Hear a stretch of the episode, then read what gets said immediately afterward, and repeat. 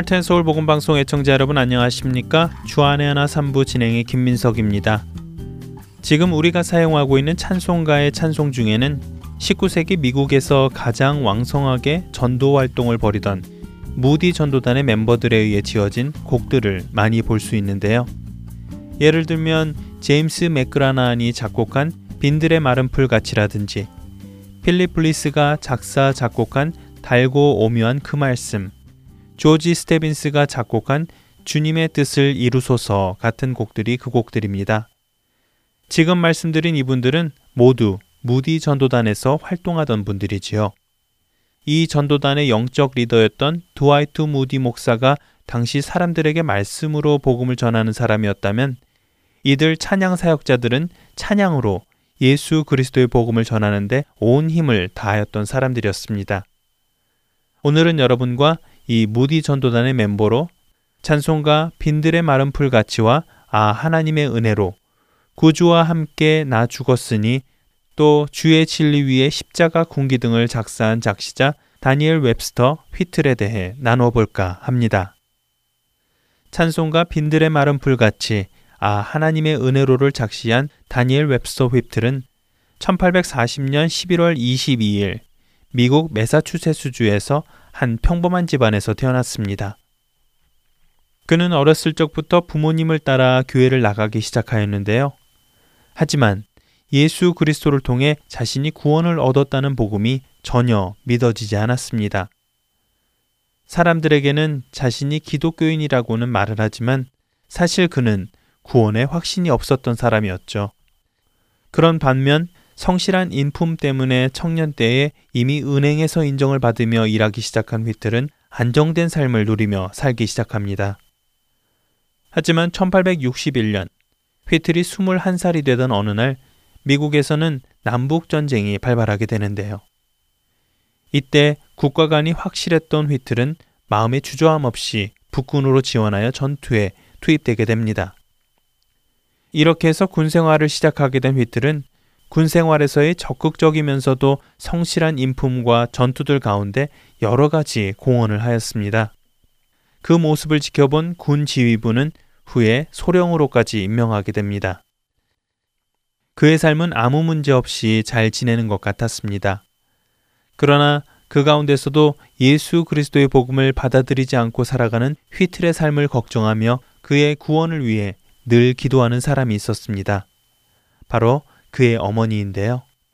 그녀는 휘틀이 어디에서든 성실한 인품 때문에 사람들에게 인정받으며 살아가는 아들을 자랑스러워하기보다는 구원의 확신도 가지지 못한 채 당장 어디에서 죽을지 모르는 아들의 상황을 안타까워하며 오로지 그의 구원을 위해 기도할 뿐이었습니다.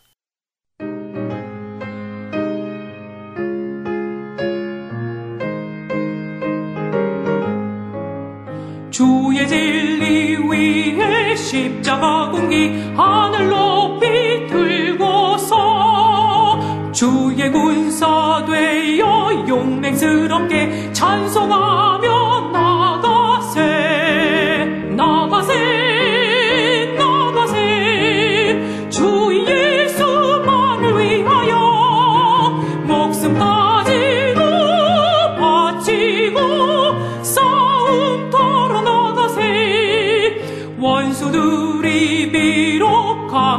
지라도 주의 군기 붙잡고 주의 진리 위에 용기 다하여 분발하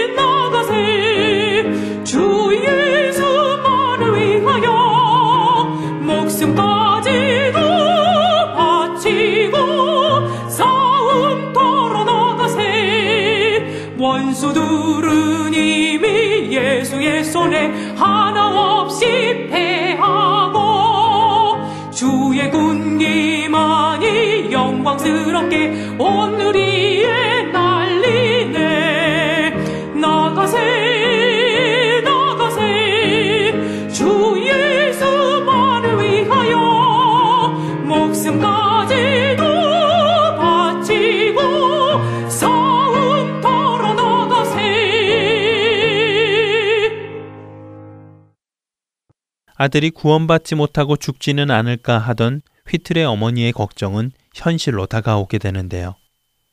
치열한 전투 중에 적군의 포탄이 휘틀의 바로 앞으로 떨어진 것입니다. 포탄의 파편은 사방으로 튀었고 파편들은 그의 오른팔을 여러 군데 관통하게 되지요.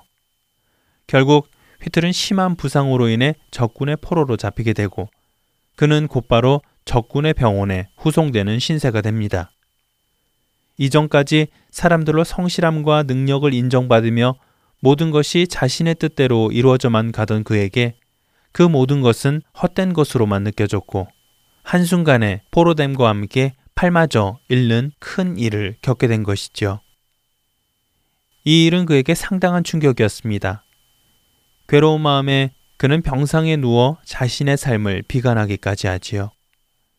그 가운데 그동안 몸에 항상 지니고 다녔지만 보지는 않았던 어머니가 주신 신약 성경이 있는 것을 깨달았고 그제서야 그 성경을 펼쳐보기 시작하는데요.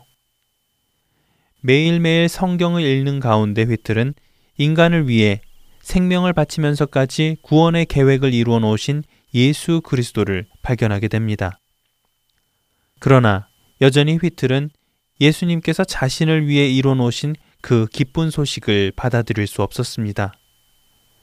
자신은 예수님으로부터 그런 구원을 받을 만한 자격이 없는 사람이라고 생각했기 때문이었습니다. 그런데 그런 일이 있은 지 며칠 후 병원의 한 청소부가 그에게 급히 달려와 심한 부상으로 사경을 헤매고 있는 소년을 위해 기도해 달라는 부탁을 하게 됩니다. 사실 그 청소부가 그런 부탁을 한 것은 매일같이 성경을 읽고 있는 휘트를 보았기 때문이었지요. 그의 눈에는 휘틀이 당연히 신실한 크리스천일 거라고 생각했던 것이었습니다. 하지만 기도를 제대로 해본 적도 없었을 뿐더러 남을 위한 기도는 전혀 해본 적이 없었던 휘틀은 청소부의 부탁을 거절하게 됩니다. 그러나 사경을 헤매는 소년을 못 본 채 할 수 없었던 그는 죽어가는 소년에게 자신이 할 수 있는 것이라고는 아무것도 없음을 발견하고 자신도 모르게 병실 침대 앞에서 무릎을 꿇고 더듬거리며 자신이 지었던 죄를 회개하기 시작합니다.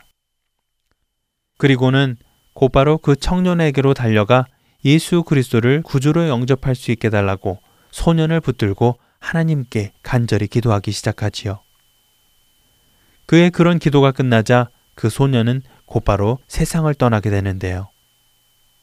기도를 마친 뒤 휘틀은 그 소년의 얼굴에서 놀라운 것을 발견하게 됩니다. 그것은 고통과 두려움으로 일그러져 있던 그 소년의 모습이 순식간에 평안한 모습으로 바뀌어 있는 것을 보았기 때문입니다. 이 일은 휘틀에게 있어서 하나님의 살아계심을 느낀 첫 경험이었습니다.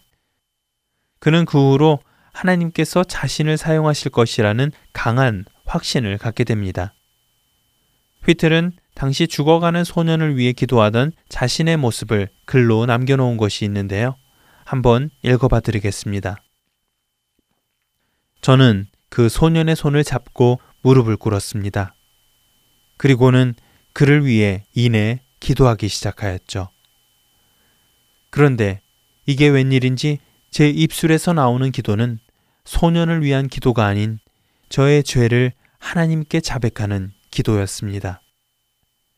저는 하나님께 저의 죄를 용서해 달라고 기도하고 있었습니다. 그리고는 이내 제 가슴 속에서는 하나님께서 저의 죄를 용서하셨음을 느낄 수 있었고, 그제서야 그 소년의 구원을 위한 기도를 할 수 있었습니다. 그 소년은 제가 그를 위한 구원의 기도를 간절히 드리고 있을 때 제 손을 꼭 붙잡고 함께 기도하고 있었습니다. 기도가 끝나고 소년의 침대로부터 일어나려 할 때 신기하게도 그때까지 고통과 두려움으로 가득했던 소년의 얼굴이 평안한 얼굴로 바뀌는 모습을 보게 되었고, 저는 하나님께서 저를 구원하시기 위해 그 소년을 사용하셨다는 것과 또한 그 소년이 구원받았음을 믿지 않을 수가 없었습니다.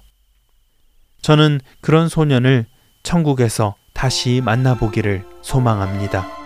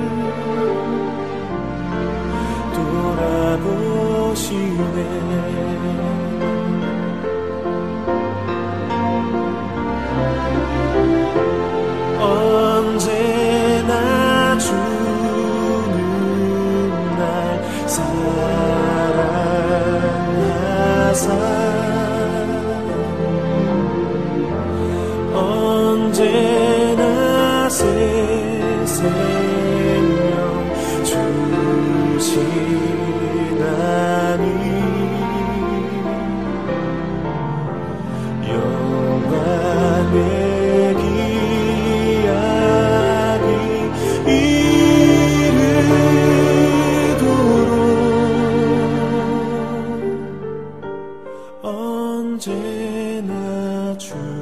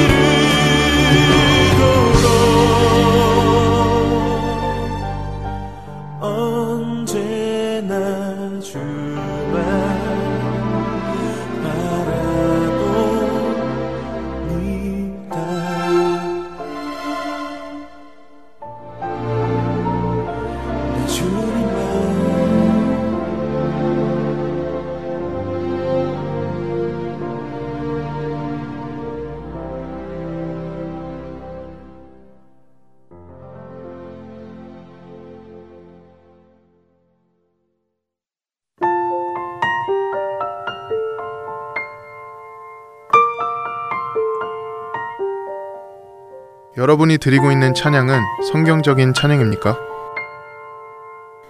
하나님께서 받으시기에 합당한 찬양을 드리고 계시는지요? 찬양은 단순한 크리스천 음악이 아닙니다. 찬양은 호흡 있는 모든 자가 반드시 드려야 할 성도의 의무입니다. 하나님께서 받으시기에 합당한 성경적인 찬양을 함께 알아가는 성경적 찬양. 주안의 하나 오부에서 만나보실 수 있습니다.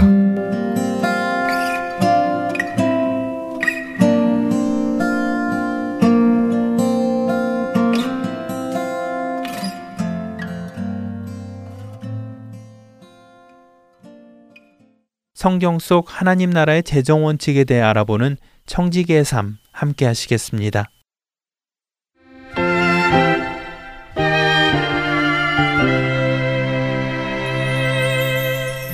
애청자 여러분 안녕하세요. 청지기의 삶 진행의 신태입니다.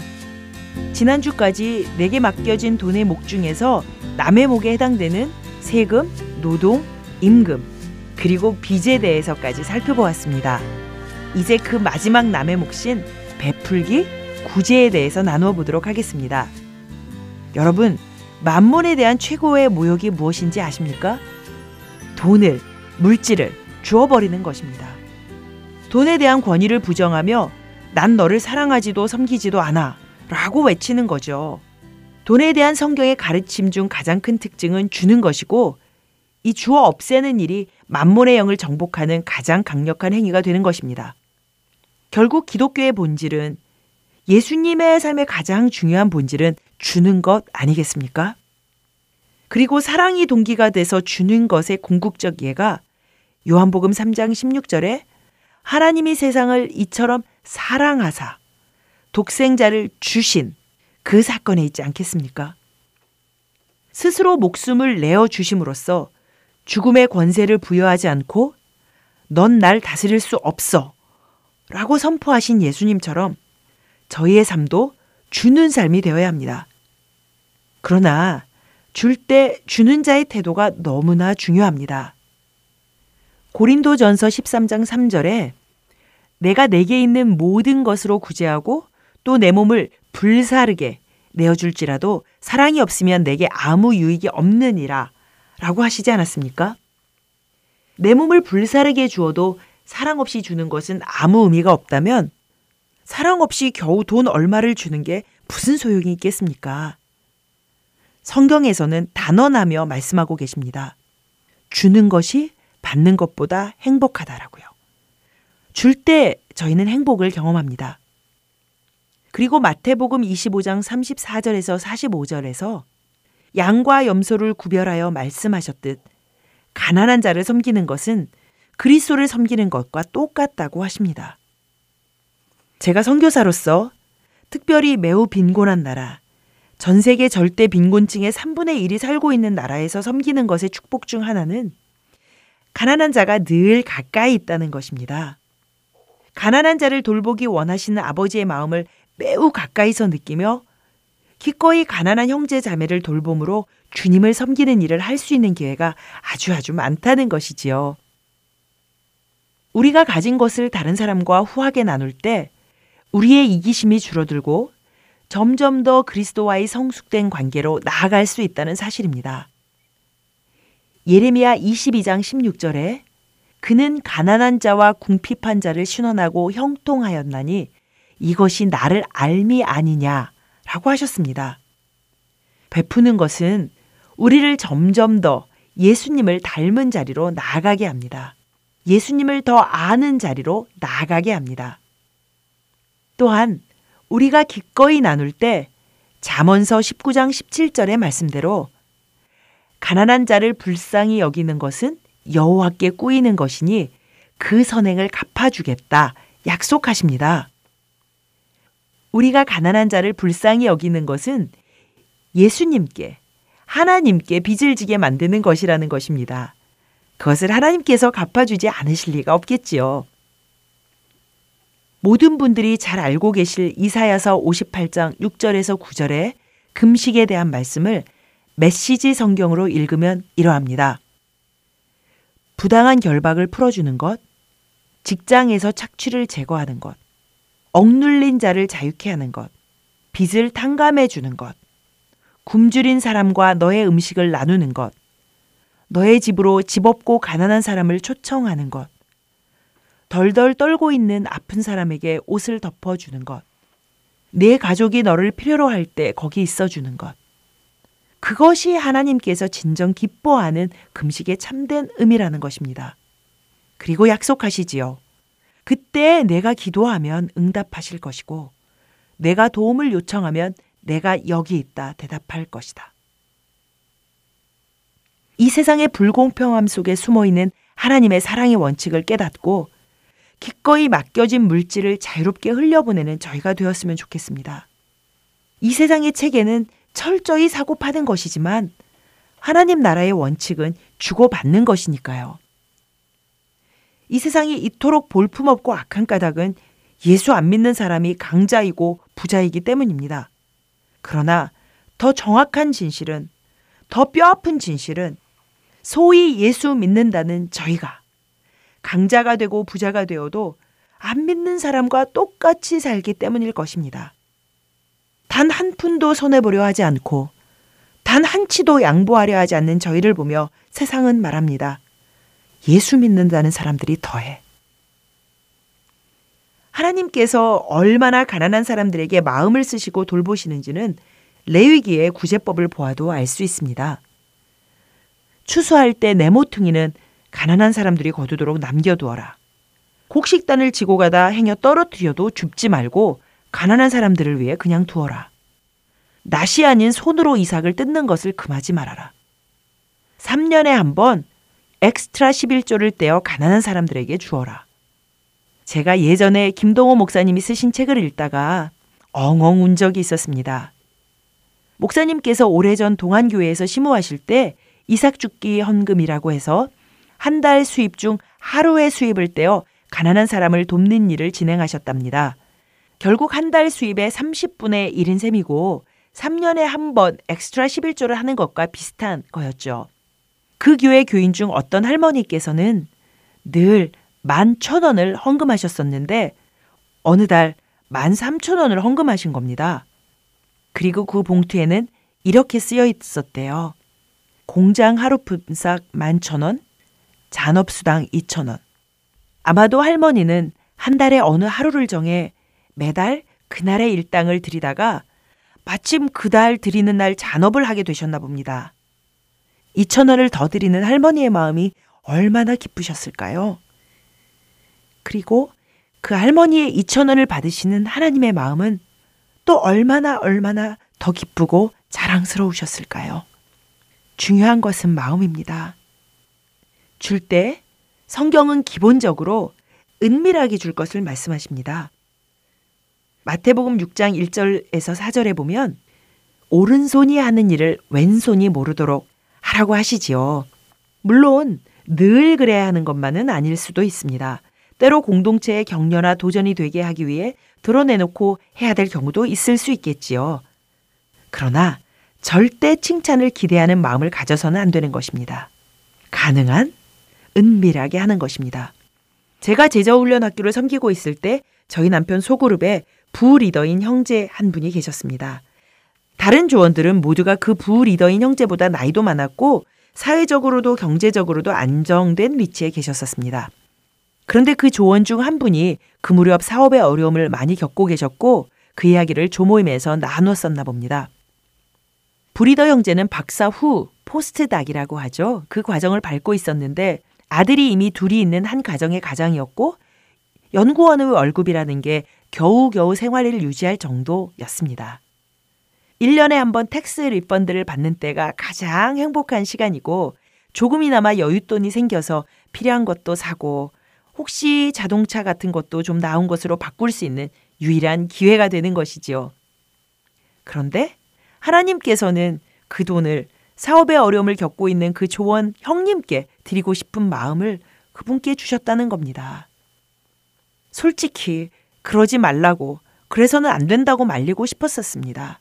아무리 사업이 어려워도 그분에겐 집도 두 채나 있었고 럭셔리어스한 차도 있었고 누가 봐도 그 부리더 형제와는 비교도 안 되게 잘 살고 있었으니까요. 게다가 그 형제가 드릴 그 세금 환급액이 물론 작은 돈은 아니지만 그분의 사업에 엄청 큰 힘이 될 리도 없으니까 말이죠. 하지만 하나님께서 주신 마음이란 걸 알았기 때문에 그분의 요청대로 누구라고 전혀 밝히지 않은 채 돈을 전달해 드렸습니다. 10여 년이 지난 지금도 그분은 누가 헌금을 했는지 모릅니다. 그 돈을 받은 형제의 사업이 그 이후로 불일 듯 일어난 것도 아니고 그 돈을 준 형제가 갑자기 돈방석에 앉은 것도 아니었습니다. 그러나 두 분 모두 하나님 나라의 재정 원칙을 차근차근 실천해가며 공급하시는 하나님께 뿌리를 내리고 그분만을 신뢰하는 건강하고 아름다운 신앙생활을 하고 계십니다. 우리가 이렇게 은밀하게 드려야 하는 가장 큰 이유 중에 하나는 돈의 manipulating power가 있기 때문입니다. 돈을 주었을 때 영향력을 행사하고픈 마음, 돈을 통제의 도구로 사용할 위험이 있기 때문이지요. 그런 돈의 manipulating power를 우리는 거부해야만 합니다. 또한 우리가 나눌 때, 줄 때, 저희는 지혜롭게 할 필요가 있습니다. 이것은 가난한 선교지에서 뼈저리게 체험하는 부분 중의 하나입니다. 많은 선교지에서 받는 것에 익숙한 현지인들, 특별히 외국인 선교사에게서 무엇인가를 받는 것에 너무 익숙할 뿐만 아니라 잘 훈련되어진 현지인들이 많이 있습니다. 돈으로 물질로 하는 선교처럼 쉬운 건 없습니다. 누구든지 받는 것 좋아하고 받으면 더욱더 저희를 사랑하고 지켜 올려 세워주니까요. 줄 때 오히려 하나님의 뜻을 구하는 것이 매우 중요합니다. 그리고 모든 것 위에 다시 말할 필요도 없겠지만 사랑으로 해야만 하는 것이고요. 반대 급부를 기대하는 계산 속 없이 관대하고 기꺼이 주는 것이죠. 한 경제학자가 이렇게 말했답니다. 힘의 한 형태로서의 돈은 그 소유자와 너무 밀접하게 연관되어 있기 때문에 우리 자신을 내어주는 일 없이 지속적으로 돈을 내어줄 수 없다. 최근에 재밌는 통계를 보았습니다. 미국에서 크리스마스 때 self gifting의 비율이 점점 높아지고 있다는 겁니다. self gifting, 말 그대로 자기 자신에게 선물을 주는 것입니다. 미국인이 크리스마스 때 평균 900불의 돈을 쓰는데 최근 몇 년간 그 액수 자체는 늘지 않은 반면 그중 스스로에게 선물을 주는 액수는 거의 25%의 수준에 육박하는 227불이 되었다는 거죠. 스스로에게 선물을 하는 사람의 수가 2년 사이에 두 배로 증가해서 60% 정도가 자기 자신에게 선물을 한다는 통계였습니다. 우리를 너무너무 사랑하셔서 당신 자신을 송두리째 주시려 이 땅에 예수님이 오신 크리스마스조차도 남과 나누는 것을 점점 아까워하는 이 세대에서 사랑하사 기꺼이 모든 것을 주신 예수님의 그 레디컬한 제너러시티, 관대함을 닮아가는 저희가 되었으면 좋겠습니다. 감사합니다.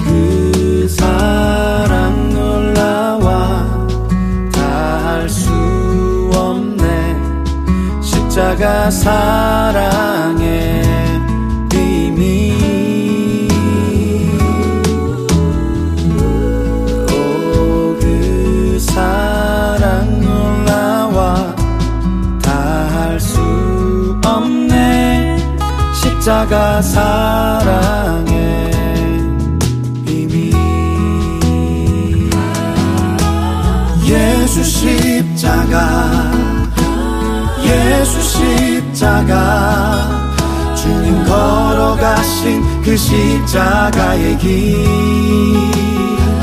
주님 따라 내가 걸어갈 그 십자가 좁은 길 나에겐 능력이라. 나에겐 생명이라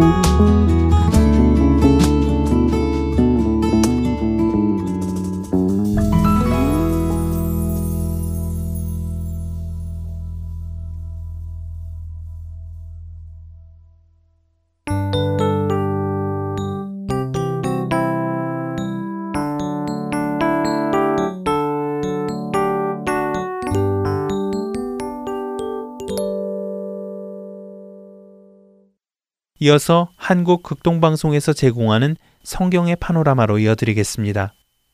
오늘은 모세의 후계자 여호수아와 여리고 성의 무너짐에 대해 나누어 주십니다.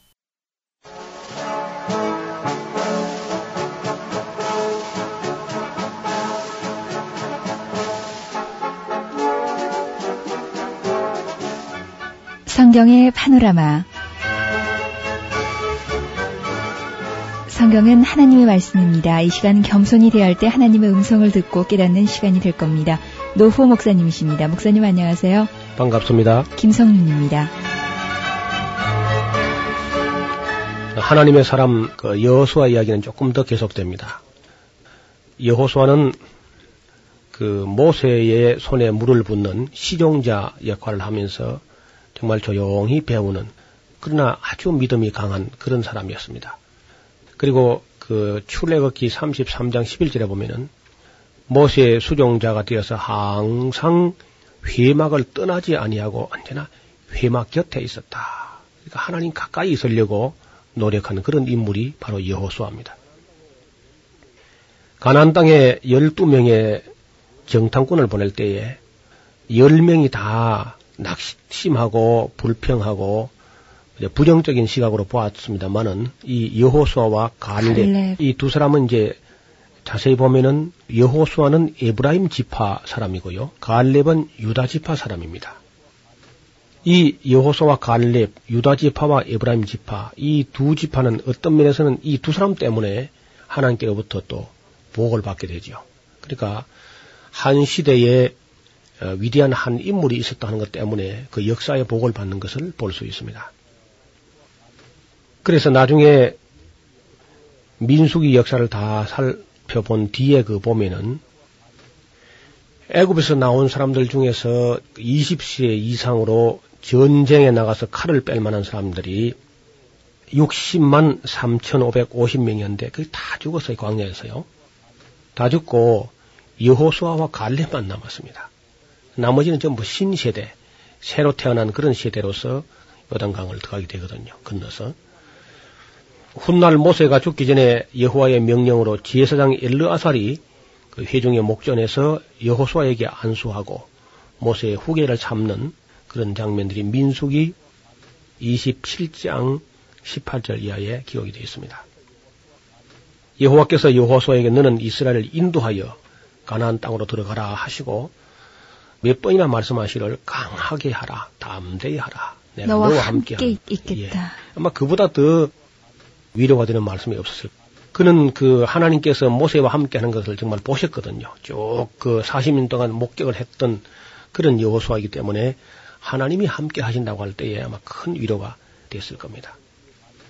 그 모세가 죽은 후에 그 시딤에 왔을 때에 여호수아는 두 사람의 정탐꾼을 가난 땅에 들여보냅니다. 옛날 모세는 12명을 보냈는데 그 12명 보내봐야 제대로 보는 사람 두 사람밖에 없었어요. 네. 그래서 여호수아는 그 괜히 쓸데없이 많이 보낼 필요가 없다. 그 많이 보내면 탈로 날 염려도 많고 하니까 딱 두 사람을 보냈습니다. 그것도 아주 성공적이죠. 이스라엘 기파 중에서 그리고 12사람을 택하여 언약길을 메우고 요단강을 육지같이 건너서 길갈에 진치고는 여리고 평지에서 6월절 명절을 지키게 됩니다.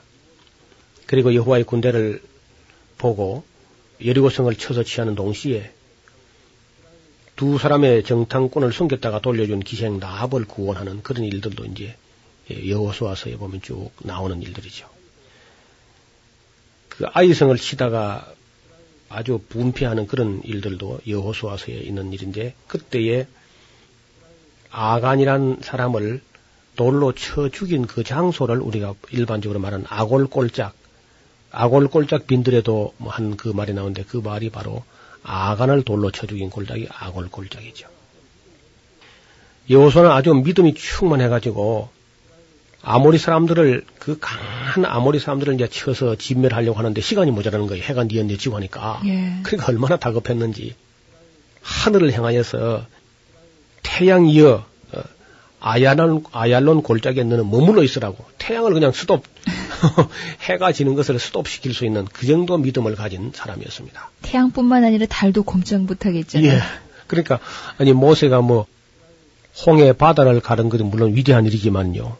태양을 꼼짝 못하겠다는 말은 뭐 우리가 지금 이제 과학적으로 생각하면 태양이 꼼짝 못한 게 아니고 지구 전체가 꼼짝을 못한 거죠. 예. 지구가 자전이 안 된 거죠.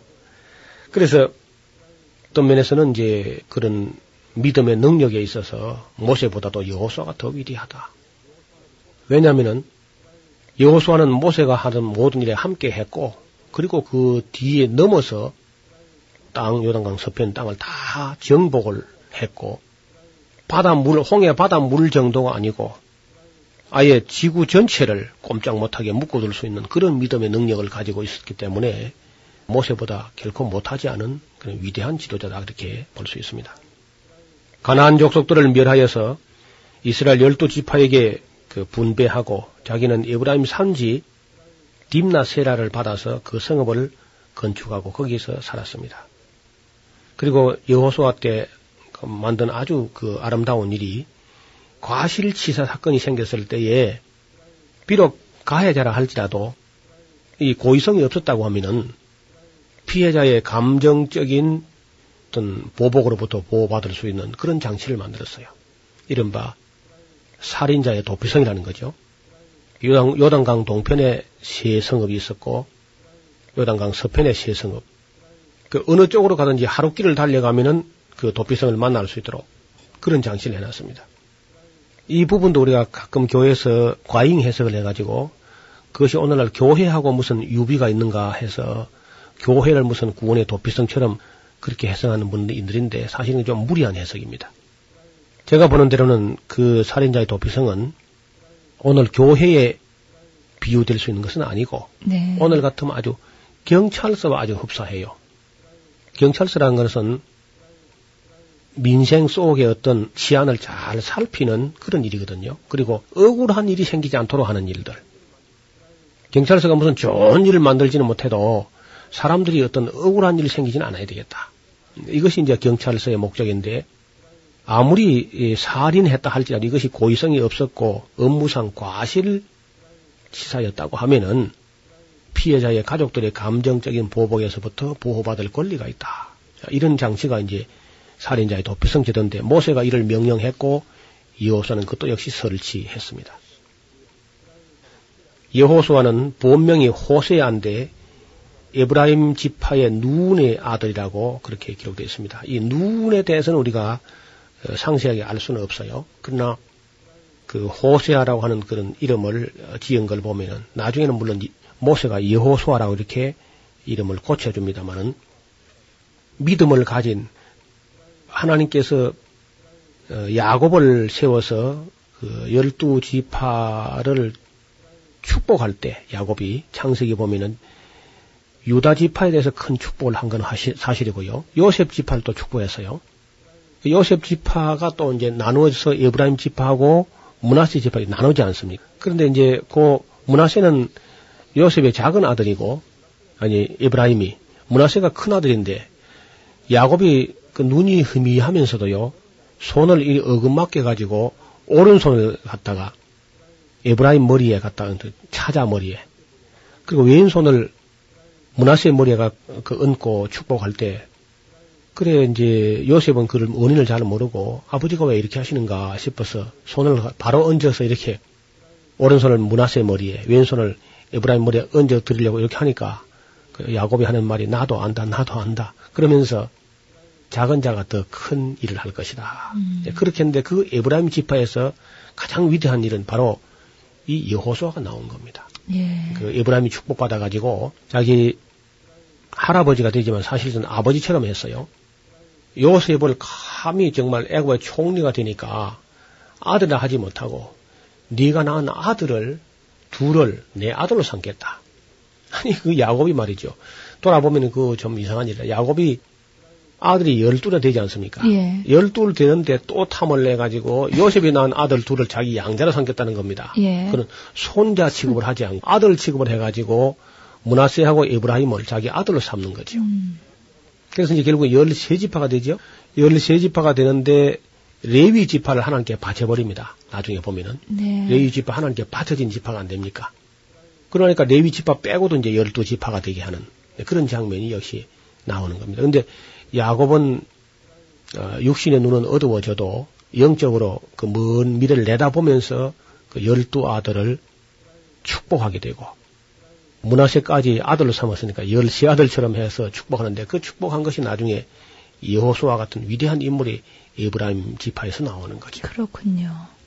그리고 이제 나중에 남북 왕국이 갈라질 때에 그때 그 북왕국의 대표성을 띠고 있는 지파가 그 에브라임 지파입니다. 구약 성경을 쭉 읽어가면서 에브라임아 할 때는 언제나 그 북왕국 전체를 말하는 거예요. 에브라임아 할 때. 그리고 유다야 할 때는 유다와 베냐민을 통틀어서 유다야 하는 것이고 에브라임 할 때는 북왕국 열 지파를 통틀어서 에브라임아 이렇게 말할 정도로요. 그래서 어떤 면에서는 여호수아의 그 위대한 업적 때문에 에브라임 지파가 또 계속해서 어떤 그 실력 행사를 하려고 하는 그런 질투도 있습니다.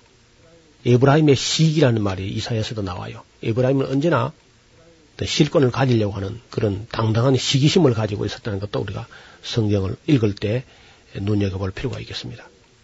모세는 특별히 뭐 이 사사한 그런 스승이 없었지만 여호수아는 모세 같은 위대한 스승 밑에서 40년간 지도자의 훈련을 잘 받아가지고 그런 일을 잘 치러냈습니다. 큰 과실이 없어요. 여호수아 일생에 과실을 찾을 수가 없습니다. 그리고 40년이건 50년이건 110세까지 살았어도 그 믿음이 변치 않습니다. 네. 한결같은 전천후 신앙이라. 갈렙과 함께 말이죠. 사람이 젊을 때는 뭐잘 어, 믿었는데 그 나중에 좀, 좀 믿음이 식어지는 그런 경우도 있는데 여호수아의 믿음은 식을 줄을 모릅니다. 젊을 때는 늙었을 때는 변함이 없었군요. 예. 좀 제발하면 우리가 이 정금 신앙 아무리 세월이 지나도 변치 않는 퇴색하지 않는 변치 않는 그런 믿음이 하나님을 기쁘시게 하는 줄 믿습니다. 사도 바울이 에베소 교회에 편지를 보내면서 맨 끝에 보면은 바울의 그 축도가 나오는 이런 말이 나와요. 우리 주 예수 그리스도를 변함없이 사랑하는 자들에게 은혜가 있을지어다. 그렇게 말하고 있습니다. 사실 매우 중요한 거죠. 사랑, 참 사랑은 변치 않는 거죠. 영원히 변치 않는.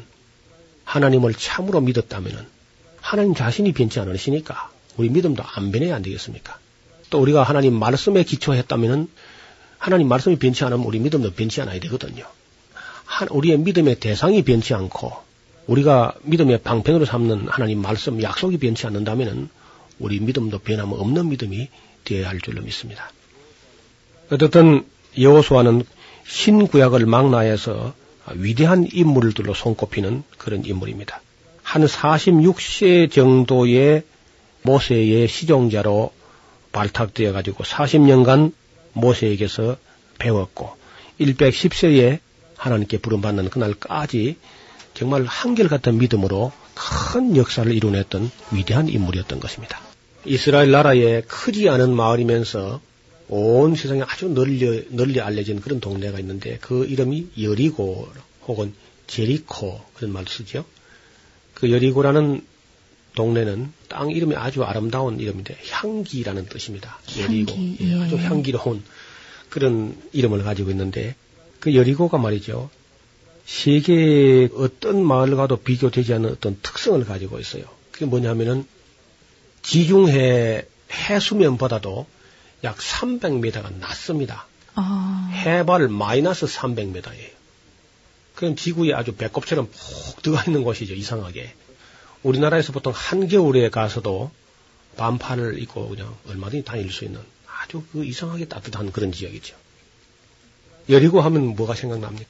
기생 라합 생각나요. 그렇겠지요. 예. 여리고 기생 라합, 또 여리고의 예리장 어, 사케오, 그 다음에 이제 여리고의 그 소경 바디메오, 이게 다 여리고 사람들이죠.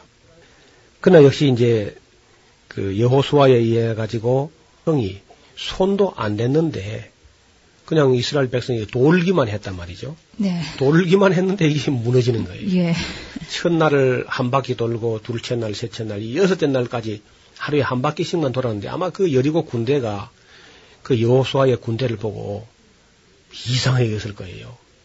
그럼 이상하죠. 어떤 경험이 있어야지 뭐 저런 전혀 전례가 없는 그런 방식으로 전쟁을 수행하니까 예. 싸우려고 뭐 고함을 지르니 총칼을 가지고 무슨 흔들든 할 텐데 전혀 그런 것도 없이 너무 조용하게 아주 조용히 한 바퀴 돌고는 그냥 가만히 물러가고 하니까 이 신화적인 민족이 무슨 일을 어떻게 하려고 저렇게 하는가. 그래서 그 안에 사람들은 상식적으로 납득이 되는 방법으로 싸워야 대책을 세울 텐데 전혀 대책을 세우지 못하는 거죠.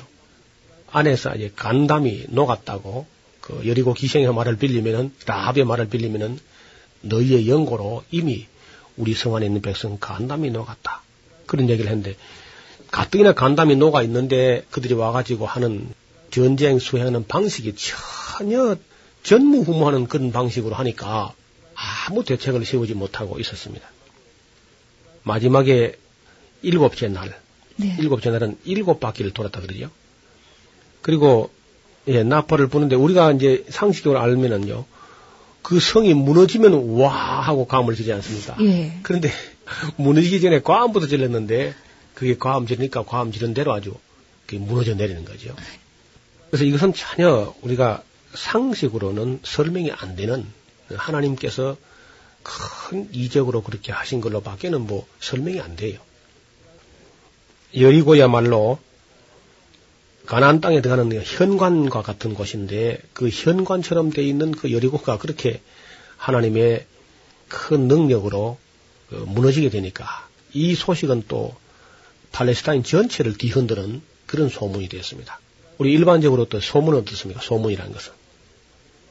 되게 좀 과장돼서 서- 퍼져나기 마련이죠. 그러니까 그 소식이 전쟁 하기 전에 벌써 가나안 땅에 이 소문이 퍼지면서 온 가나안 땅 사람 전체가 그저 아주 사시나무 떨듯이 바들바들 떨고 있었을 겁니다. 자, 이것이 이제 하나님의 전쟁 수행 방법이죠. 저희들이 여리고에 갔을 때 여리고 동네 지금도 그렇게 잘 살지를 못합니다. 동네가 그리 크지도 않고요. 왜냐하면 거기 지금 이스라엘 사람들이 살고 있는 것이 아니고 아랍 사람들이 살고 있어요.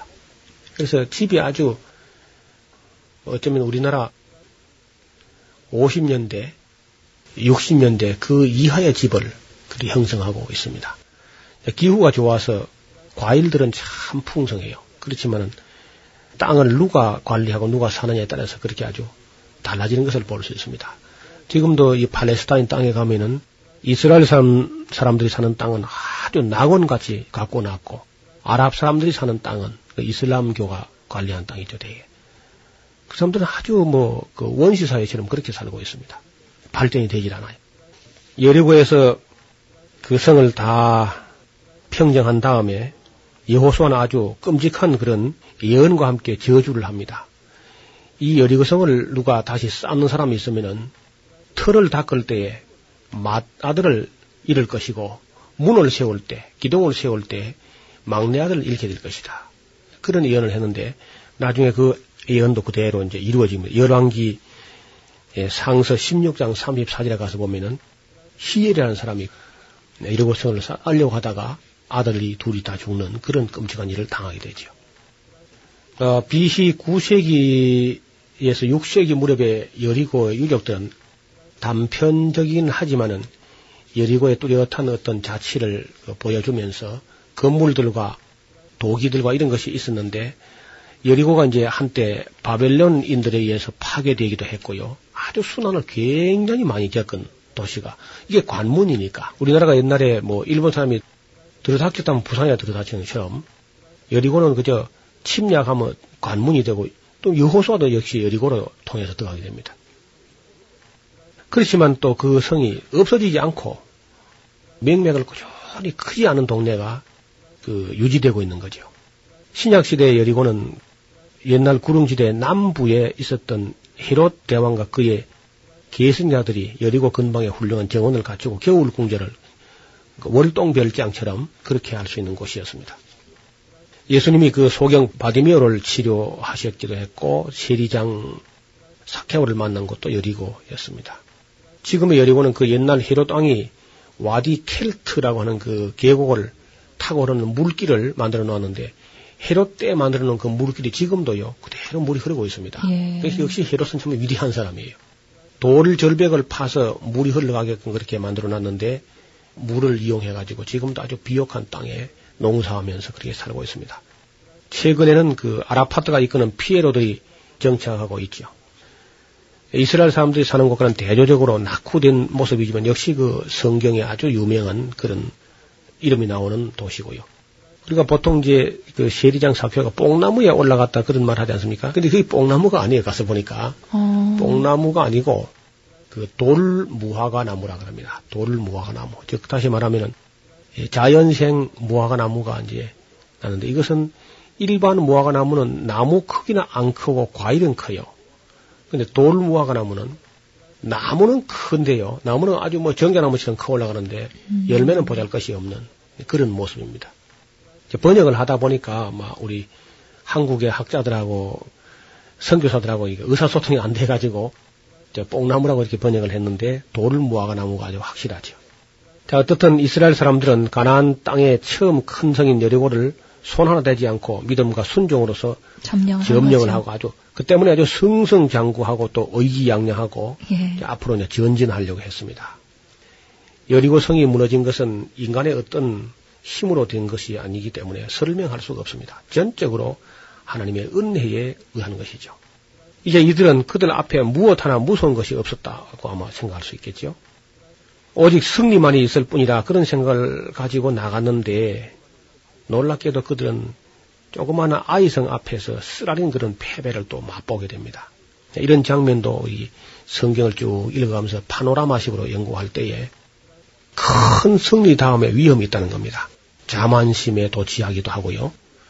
또 승리에 도취해가지고 사리 판단을 그르게 할 수도 있고 그 중에 또 어떤 사람들이 하나님께서 그 승리감에 도취해가지고 하나님께서 누누이 부탁하신 그 신실한 말씀들을 이제 등한히 하다가 또 어려움을 당할 수가 있습니다. 여리고성의 승리로 말미암아서 그들은 큰 자신을 얻었지만은 하나님의 은혜를 오히려 쉽게 잊어버릴 수 있습니다. 여리고성을 믿음으로 정복한 이스라엘은 하나님께 감사하고 또 다음에 결과를 하나님께 맡기면서 하나님의 은혜에 대한 계속적인 승리를 기원했습니다. 그러나 그 가운데 한 사람, 그는 하나님의 은혜라고 생각한 것을 잠시뿐 그의 마음을 사로잡은 것은 하나님의 은혜보다 물질이었죠, 물질. 예. 이거 아주 주, 주의할 일입니다. 욕심 때문에, 물질 때문에 유혹을 이기지 못하여 하나님의 은혜를 잠깐 잊어버리고 하나님 말씀에 대한 순종의 결과와 불순종의 결과가 어떻게 나타나는가 하는 것을 깡그리 잊어버리고 자기의 욕심부터 채웠던 일이 벌어졌습니다. 고린도전서 15장 어, 10절 우리가 은혜를 잊지 않는 사람의 자세가 나옵니다. 나의 나된 것은 하나님의 은혜로 된 것이니 내게 주신 그 은혜가 헛되지 아니하여서 내가 모든 사도보다 더 많이 수고했으나 내가 아니고 우리 나와 함께 하신 하나님의 은혜로라. 그렇게 말한 장면을 봅니다. 그래서 우리가 무슨 일을 했어도 일이 된 것이 있으면은 하나님 은혜로 된 줄 알고 승리한 후에도 그것이 하나님의 은혜로 되었다는 사실을 잊지 않는 그런 자세가 필요합니다. 그러니까 은혜를 받은 사람, 안 받은 사람보다 그 멸망할 때 넘어지는 네. 소리가 더 커요. 큰 인물들일수록 더 조심을 해야 되겠지요.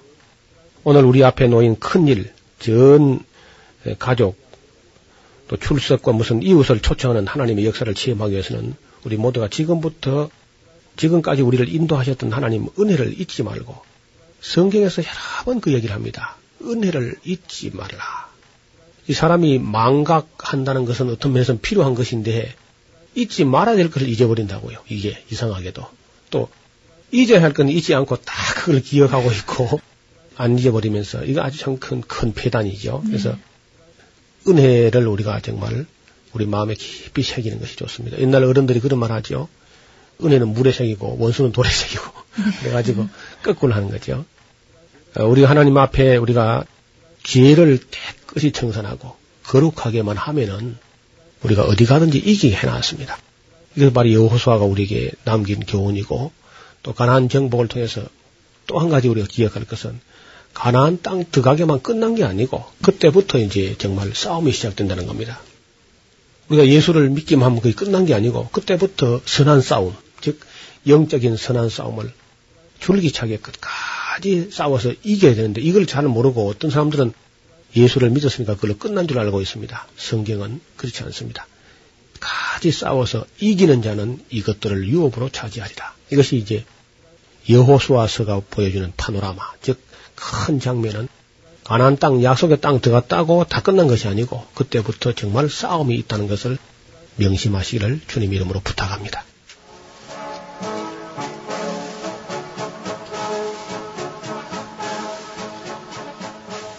성경의 파노라마 지금까지 노후호 목사님이셨습니다. 목사님 고맙습니다. 감사합니다. 김성윤이었습니다.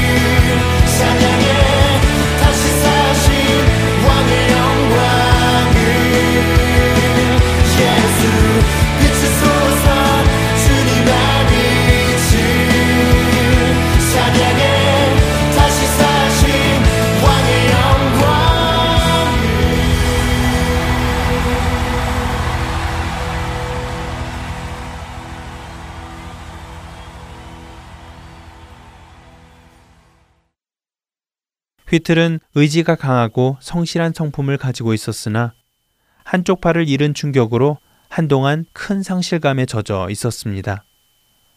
하나뿐인 팔로 도대체 무엇을 하고 살 수 있을까 하는 낙심과 함께 말이지요. 그런 휘틀에게 죽음을 앞둔 소년을 위한 기도를 허락하신 하나님의 계획으로 그의 삶은 완전히 바뀌었고 그 일로 그는 곧바로 하나님을 구주로 영접하는 계기를 맞게 됩니다. 그리고 그때의 감격을 찬송시로 남겨놓았는데요. 그 찬송시가 바로 아 하나님의 은혜로입니다. 아 하나님의 은혜로 이 쓸데없는 자 왜 구속하여 주는지 난 알 수 없도다. 내가 믿고 또 의지함은 내 모든 형편 잘 아는 주님. 늘 돌보아 주실 것을 나는 확실히 아네. 이 찬송시를 부르고 있으면 휘트리 받은 하나님의 은혜와 감동이 우리에게로 고스란히 전해지는 것 같습니다. 이후 휘틀은 무디 목사가 인도하는 집회에 참석하게 되고 그 집회에서 그는 헤아릴 수 없는 하나님의 사랑과 은혜를 체험하게 되면서 무디 목사를 직접 만나게 됩니다. 그리고 그동안 자신에게 행하신 하나님을 무디 목사에게 나누었을 때 무디 목사는 그에게 모든 것을 내려놓고 함께 전도 사역을 하지 않겠느냐는 제안을 내놓습니다. 2년간의 고민 끝에 휘틀은 1873년 회사를 그만두고 33살의 나이에 무디 목사와 함께 전도 사역을 시작하게 되지요. 전도 사역을 하면서 그는 당시 오페라계에 유명했던 테너이자 작곡가 제임스 맥그라난을 만나게 되고 자신을 구원하시기 위해 이루어 놓으신 하나님의 완전하심을 그에게 간증하였을 때 그 역시도 주님을 위해 자신의 일생을 바치겠다는 결심을 하게 하고 오페라를 그만둠과 함께 무디 전도단에서 선교자의 길을 걷게 됩니다. 이 만남을 계기로 맥그라나한과 휘틀은 평생을 찬송가를 만드는 동반자가 되는데요. 하나님께서 예비하신 그 만남은 후에 빈들의 마른 풀같이 아 하나님의 은혜로 등에 수많은 은혜의 찬송들을 남기게 하셨고 이 둘은 평생을 부흥사로 찬양 사역자로 주를 위해 살아가는 충성된 삶을 살았습니다.